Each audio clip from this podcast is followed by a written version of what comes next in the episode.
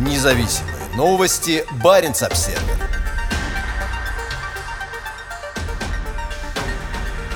Норвегия подняла самолеты для опознания российских бомбардировщиков.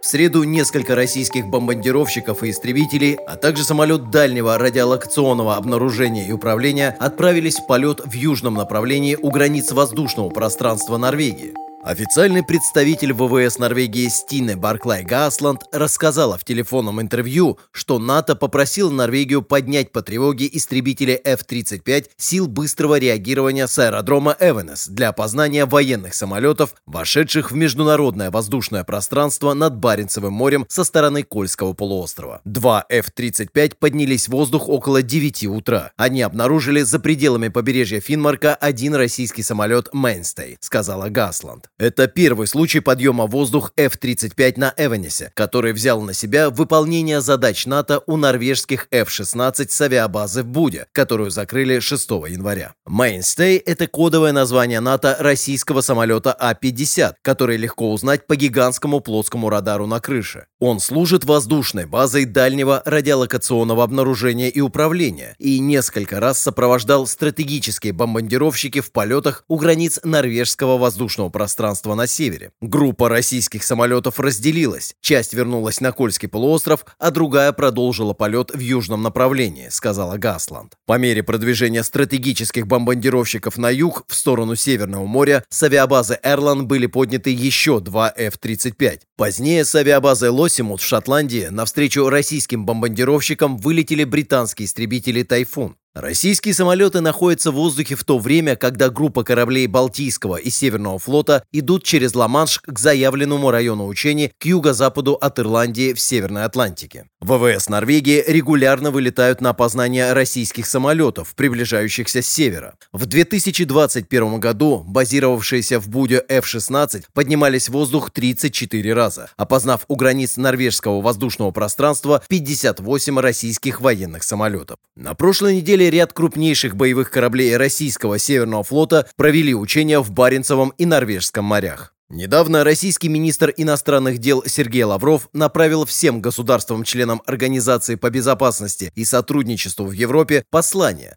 котором просит дать письменные ответы о том, будут ли они соблюдать обязательства не укреплять свою безопасность за счет других. Британское управление воздушным движением ранее заявляло, что самолеты российской военной дальней авиации представляют опасность для гражданской авиации, поскольку летают с выключенными транспондерами, что затрудняет определение их местоположения другими самолетами. Над Северным и Норвежскими морями проходят трассы большинства коммерческих рейсов с Ближнего Востока и из Северной Европы, а также также воздушное сообщение между Исландией и Европой.